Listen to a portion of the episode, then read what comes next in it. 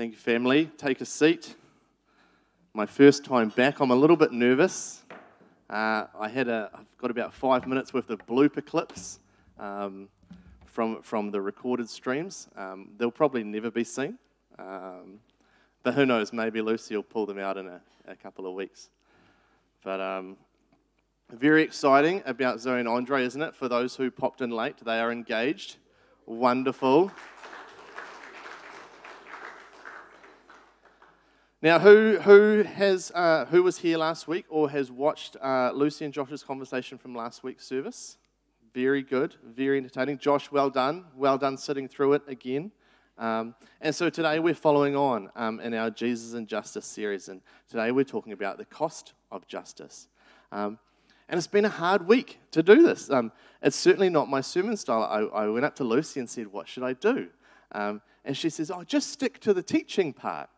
I'm like, Lucy, we have you as a teaching pastor. The teaching's obviously your specialty. Um, and so I'm scrolling through articles and, and Bible commentaries and, and Twitter uh, timeline because that's got some good stuff on it as well. Oh, that was super helpful, actually, helped me start on Wednesday. Because two tweets. Uh, Twitter is a social media uh, website that people get to put out thoughts of about 280 characters or less, so about, you know, 25 to 30 words. And uh, and so there's this man, the, the man they credit to be the inventor of Twitter philanthropy, Bill Pulte. He says, Most people would help people if it was free. Agreeable? Fairly agreeable. Most people would help people if it was free. And the second uh, quote that caught my eye was, was a, a, reply to a question asked by an American Olympic sprinter. And, and he asked the question Why do some people focus on the divide rather than finding a way toward peace? Great question, especially given what's going on in the US right now. And, and I, I was scrolling through the replies, and this one was brilliant. Because justice costs, and people view costs differently. Right now, the oppressed are paying the costs with their lives. They're losing their lives and they're losing justice. The cost for the oppressor is both a financial cost and a cost that would too radically affect their day to day life. The cost for the oppressor to change is too high. And they've stuck with me probably because they say the same thing. I'd help people if it didn't cost me anything. I'd help if it didn't cost. But that's not the story of justice that God's people have been asked to write. God's people enter into the story of justice knowing that the price should be everything, knowing the price would be your life so you could find your life again in Jesus' life, in Jesus' story. What's Jesus' story when it comes to justice? There's lots. There's, there's gospels full of Jesus and justice, and they're easy to find and easy to read. So today we're going to take a look at some that we might not necessarily attribute to justice, because that's a little bit more fun. John 2, we're reading John 2. Uh, verse 13, we start. It was nearly time for the Jewish Passover celebration. So Jesus went to Jerusalem. In the temple area, he saw merchants selling cattle, sheep, and doves for sacrifices. He also saw dealers at the tables exchanging foreign money. Jesus made a whip from some ropes and chased them all out of the temple. He drove out the sheep and cattle, scattered the money changers' coins over the floor, and turned over their tables. Then, going over to the people who sold doves, he told them, Get these things out of here. Stop turning my father's house into a marketplace. Almost sounds like a game of Monopoly at the Simmons house, doesn't it? Things being thrown on the floor. The story makes very little sense without a good grasp of Jewish practices. Okay, it's Passover time, the time where the children of God are coming to the temple to observe and offer the Passover sacrifices.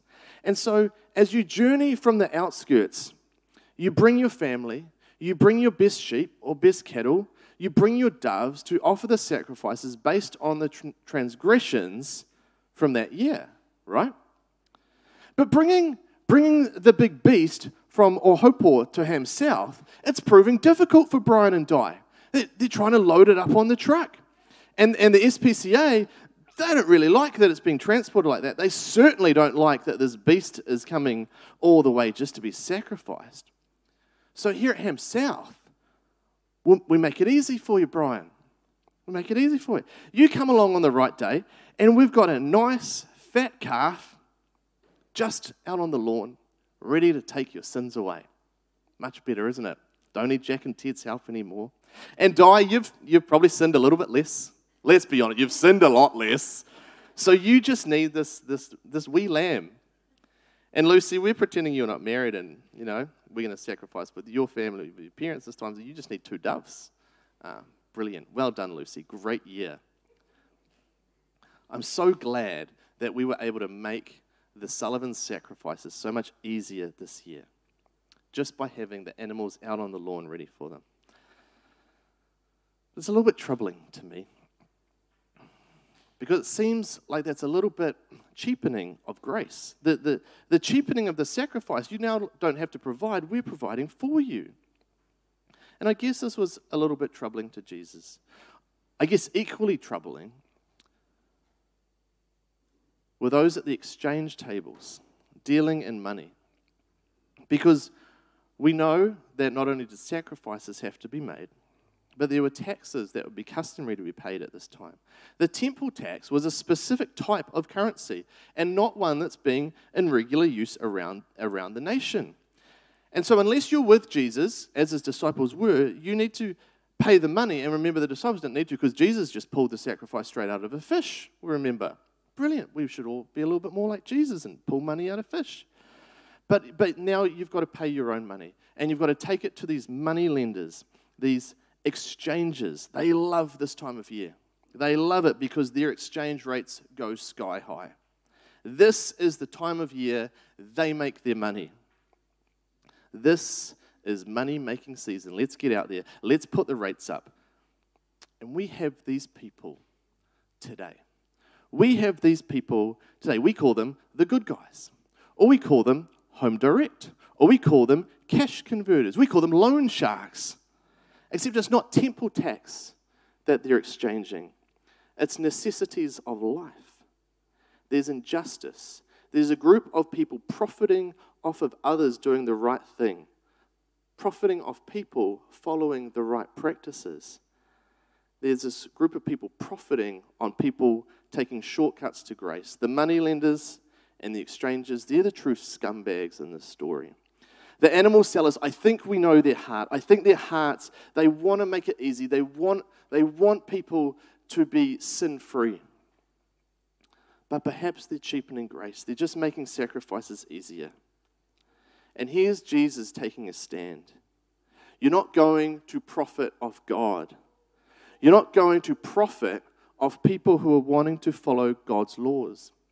And he turns the tables over. He drives the animals out of the temple grounds. He says no more. He took on the system that was creating the injustice and he dealt with it. You know who he doesn't condemn here? Who he doesn't point a finger at? He doesn't point a finger at Brian and Di, who have just picked up their beast from out here. He doesn't point a finger at the people who have traveled without their calf or without their lamb or without their dove. He doesn't yell at those people who rely on the system that's been set up. He doesn't talk to them about making better choices or plan your lives better or leave a day earlier to get your lamb and, and beast here. There's no mention of those who needed to use the system. And I wonder how often we sit within an unjust system and we point at the people using the system and we target them with, with, with stones rather than throwing over the tables and driving out the system. I wonder if we would do that if it didn't cost us anything. The story follows on with the disciples remembering the verse Zeal for my Father's house will consume me.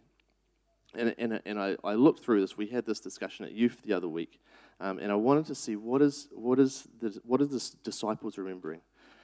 And so I checked the, the footnotes on the scripture and checked the other translation, and it says, Concern for God's house will be my undoing. That's another translation of what Jesus said. Concern for God's house will be my undoing. Jesus did something. He took on the system knowing it would cost him, knowing it would be his undoing.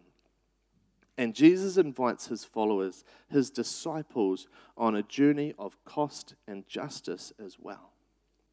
He invites us on a journey of cost and justice as well.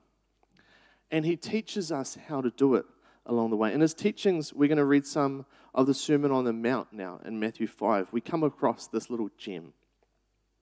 If anyone slaps you on the cheek, turn to them the other cheek also.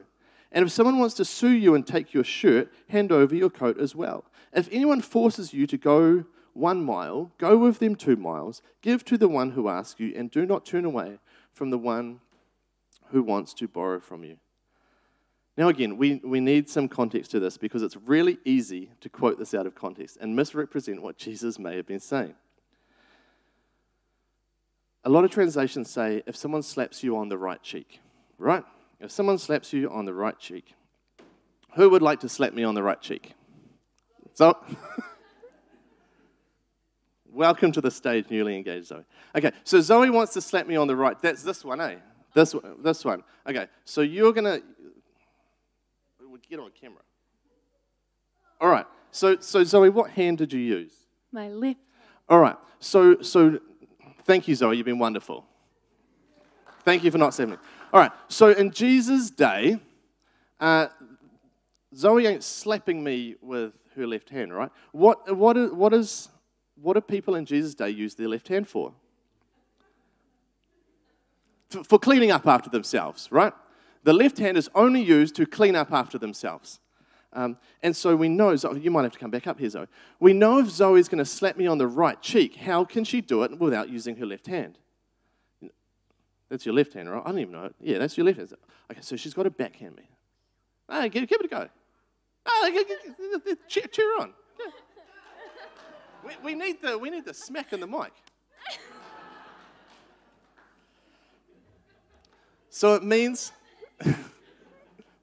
this was not set up at all. So it means you're going to get backhanded, right? And in Jesus' day, this isn't an act of violence. This is an insult.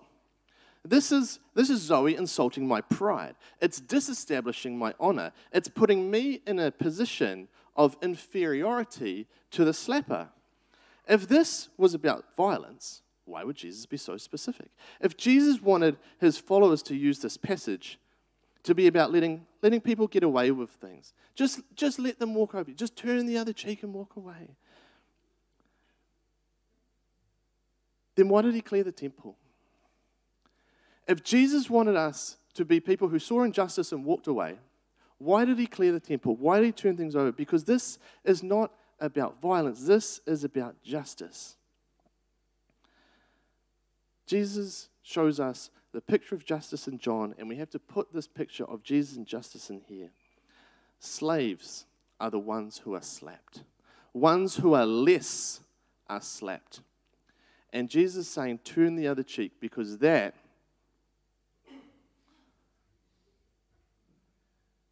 Because now I want you to hit me on this side, but, you, but you're not slapped. No, no, that's your poo hand.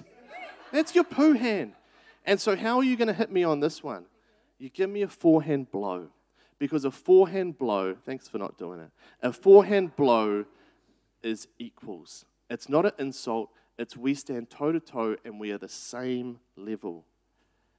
Jesus is saying that in his kingdom there is equality, there is same, there is not slave and free. We read this in Romans. He's saying disestablish the system where people can think that they're higher and you're lower. And he says, turn the other cheek. Because if your left cheek is facing, if you want to hit me, it's going to cost me some pain, but it's going to show you that we are equals. It's about opposing oppression, acting in a way that although it costs, it starts to demonstrate the equality that his kingdom is about. If anyone wants to sue you to take your shirt, hand over your coat as well. Here, Jesus is clearly teaching that we just give up everything, especially when someone sues us. Have more. Let's enable those who have more to get more, and those without must give it all up to them. Jesus is a capitalist, right? You know who got sued for their shirt? The poorest of the poor. Because they had a specific amount of clothing. They had a, shirt and a coat. More specifically, a, a, a tunic and a coat. And this tunic or shirt, this was your basic garment. This is your underlay, uh, the layer next to the skin. Mid length for men, long length for women. And the cloak, the outer robe, this is the indispensable piece of clothing. Now, sometimes during the day, you would lend this out to someone, but everyone knew, everyone knew that it had to be returned by sundown because this is what the poor people used as covering to sleep. Poor people are the only ones who are going to be sued for their shirt. If you have something, anything of value, you get sued for that. But if you have nothing else, if you have nothing else of value, you're going to lose your shirt. So, why? Why is Jesus telling them to give up their cloak as well, the indispensable garment? Because even back then, people in society had this understanding you cannot take everything from a person. And if you did, if you were to leave someone naked, with no coverings, with no shelter, nothing to rest on or rest under at night, then instead of society looking down on them with scorn and shame, then you, the taker, you would be the one who was looked at poorly. The one who wants more and takes more is not looked at well. And so, if someone wants to sue you, to take from the poor all that they have, if someone wants to degrade you that far, take action. The only action that may stop them, give them your cloak too. Make yourself naked. That is the cost. Society would not look favorably upon that person. They would not look favorably on the greed of the repo man and sometimes, just sometimes, this was enough of a deterrence because the shame of being exposed as greedy was so much greater than the shame of being naked. Don't make the poor poorer. Don't look down on them. Don't use them as objects of ridicule and amusement. If anyone asks you to go one mile, go with them too. I sometimes think of this, this little story uh, when I'm sitting down at home. I've just sat in my chair, relaxing for the evening, and Holly asked me to just grab the chocolate from the, from the cupboard. And I've just sat down, I'm super relaxed. I'm like, oh, I don't have to move. Oh, can you just grab the chocolate? If someone asks you to go a mile, go two miles. It's a struggle, right? Getting up from my position of comfort. This isn't quite what we're talking about here we're not being asked, to, he's saying do double what has been asked. Who enjoys doing double what has been asked? Thank you, brother. I see that hand. Uh, there were no hands. No one enjoys doing double what's asked. So we have to we have to know some things. We have to know that in Jesus' day, the Roman Empire was the oppressive power. And soldiers could demand that a civilian carried their equipment a thousand paces which apparently is just under a US mile. But that was it 1,000 paces, no more. There were punishments. There were consequences of breaking the rules in the Roman army. And, and these were wide ranging rules. You, you might lose your long service benefits. You might receive uh, rations of barley instead of rations of wheat. You might be fined or flogged. You might even be thrown into a sack of snakes. These are the punishments that the soldiers face when they break the rules. And so imagine what would happen if these oppressed civilians started walking two miles. The soldiers might start to think twice before demanding you carry their equipment one mile.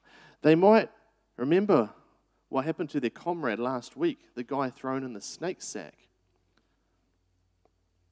Jesus was teaching people to respond to oppression but he was not doing it with mirrored violence. And he certainly wasn't teaching passiveness and to roll over when you're oppressed. He's teaching a third way that is neither submission nor assault. Before these passages, Jesus says, Do not resist an evil person. But he is showing a way of resistance that does not mirror evil. The way to overcome the oppressors without emulating the oppressors. He was showing how to neutralize oppressors without destroying them. And in Jesus' time, Rome set the system. Rome were the oppressors. And these teaching us, teachings are telling us how to stand up to the oppressors, how to disempower the system, how to bring Jesus' kingdom system into the world where there is no oppression, where there is no inequality.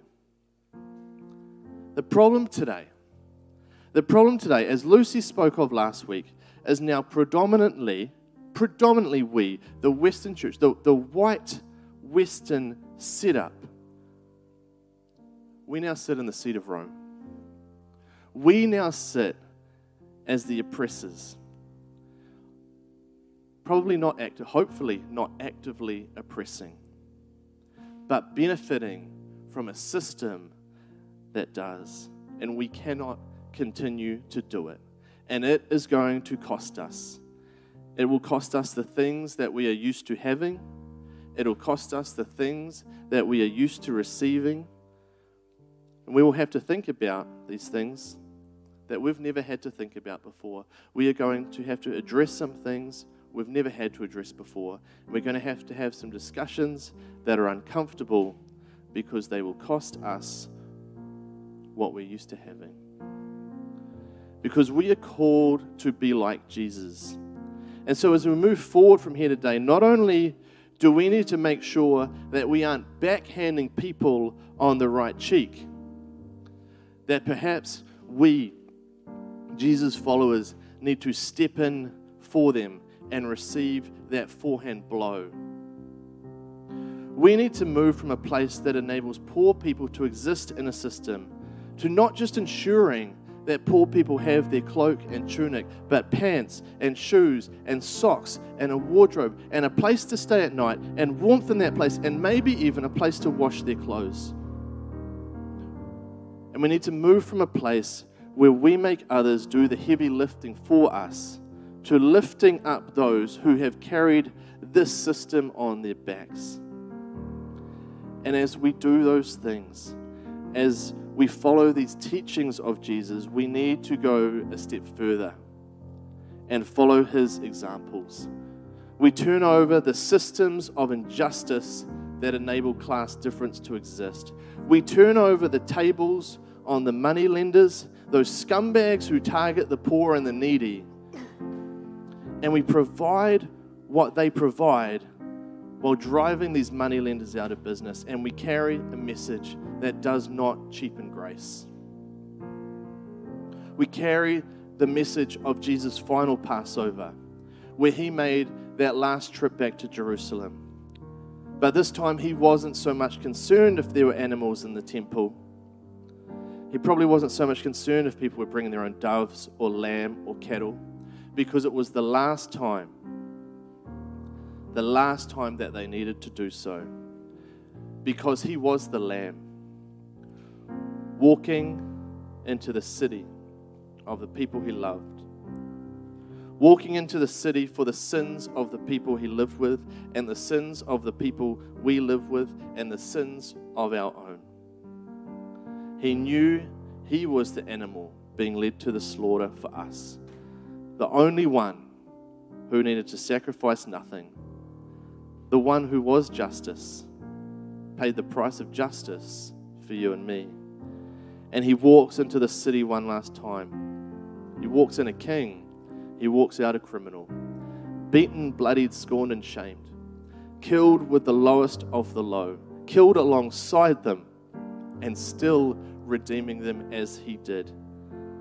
He died to show a new system, a new way where all people have equal standing, equal opportunity, where there is no oppression. The path he paints us Let's walk that path together. It will not be an easy path, and it will not be an uncomfortable path. It will cost us. But we have hope because we know how it ends. He's told us how it ends. It ends with a vast crowd from every nation and tribe and people and language standing in front of the throne and before the Lamb. And they were clothed in white robes and held palm branches in their hands. And they were shouting with a great roar Salvation comes from our God who sits on the throne and from the Lamb.